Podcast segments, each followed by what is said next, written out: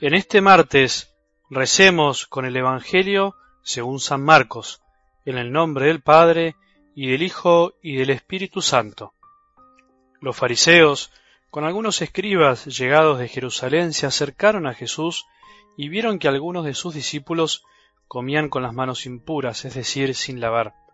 Los fariseos, en efecto, y los judíos en general, no comen sin lavarse antes cuidadosamente las manos, siguiendo la tradición de sus antepasados, y al volver del mercado no comen sin hacer primero las abluciones.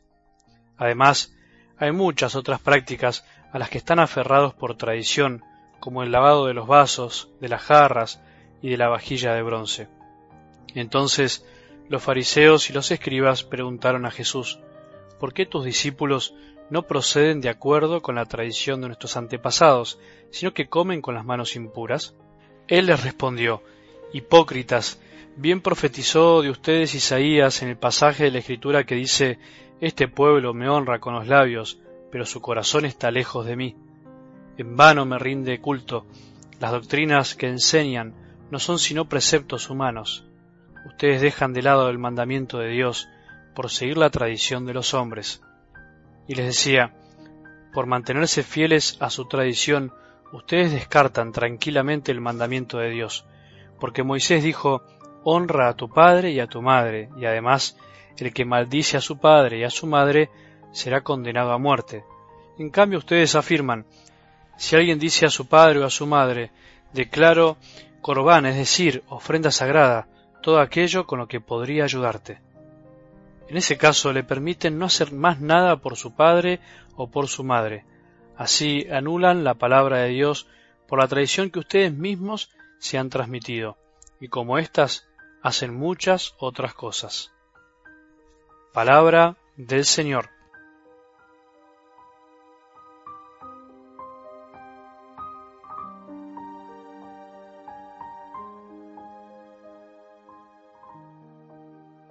No hay otro camino para vivir bien que el salir Muchas veces pretendemos que los demás vengan a nosotros, que Dios venga a nosotros, que Jesús venga a nosotros, y es verdad que eso muchas veces pasa porque Dios nos ama tanto que lo puede hacer.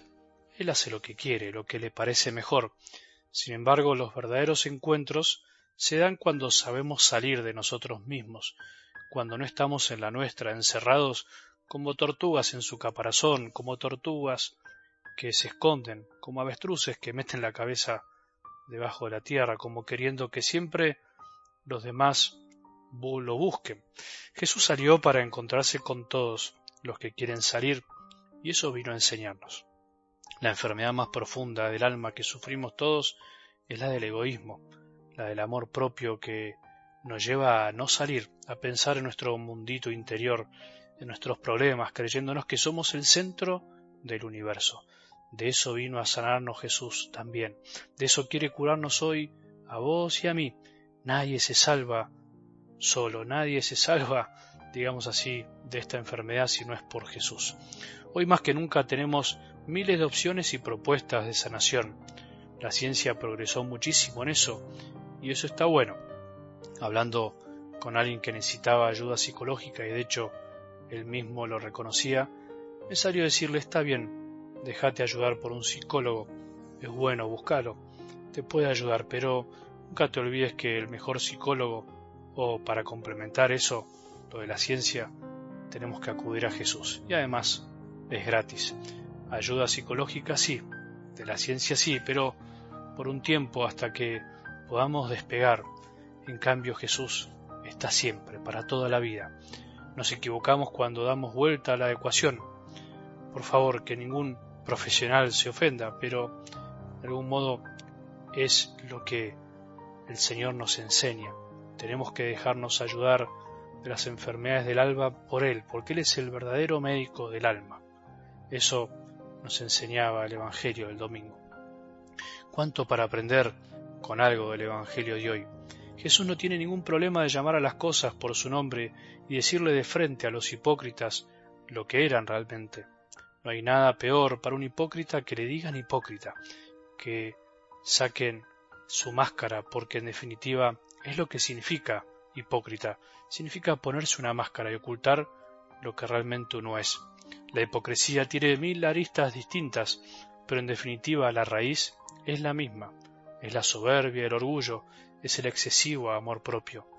La soberbia no quiere que nos veamos como somos, no le gusta que nos miremos al espejo para reconocernos débiles, y por eso se siente cómoda con una máscara que tapa, en definitiva, la realidad.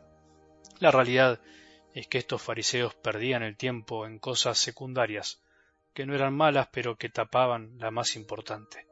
¿Cuántas veces hacemos lo mismo? ¿Cuántas veces en la iglesia hacemos lo mismo? ¿Cuánto tiempo perdemos en la familia, en nuestras comunidades, en cosas secundarias que más que acercarnos a Jesús, nos alejan entre nosotros? La soberbia del alma hace que de tanto mirarnos a nosotros mismos, de tanto mirarnos el ombligo, la realidad se nos vaya desdibujando y terminemos por formarnos una realidad bastante chiquitita y pretendamos una realidad a nuestra medida. La gran cruz de nuestra vida es la misma realidad, es aceptar las cosas como son, más allá de lo que pretendemos, lo que es más allá de lo que piense uno o sienta, lo que es y debo aceptar, lo que es, por más que quiera y pueda cambiarlo. Dice la palabra de Dios de hoy que Jesús les decía, por mantenerse fieles a su tradición, ustedes descartan tranquilamente el mandamiento de Dios. Esa frase dice muchas cosas, pero en síntesis quiere expresar eso.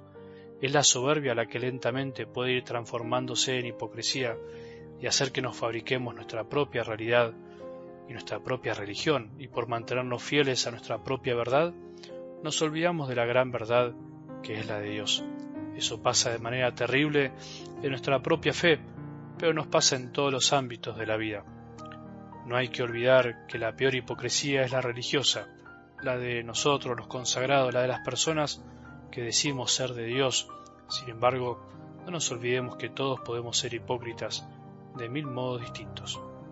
Muchas personas, sin ser muy religiosas, digamos que son, como se dice, más papistas que el Papa. Nadie está exento de esta enfermedad. Pidamos a Jesús que nos libre de la hipocresía y que si lo somos nos animemos a sacarnos la máscara que no deja ver lo mejor de nosotros, lo mejor que Dios sembró en nosotros, que es el mandamiento del amor hacia Él y a nuestros hermanos. Que tengamos un buen día y que la bendición de Dios, que es Padre misericordioso, Hijo y Espíritu Santo, descienda sobre nuestros corazones y permanezca para siempre.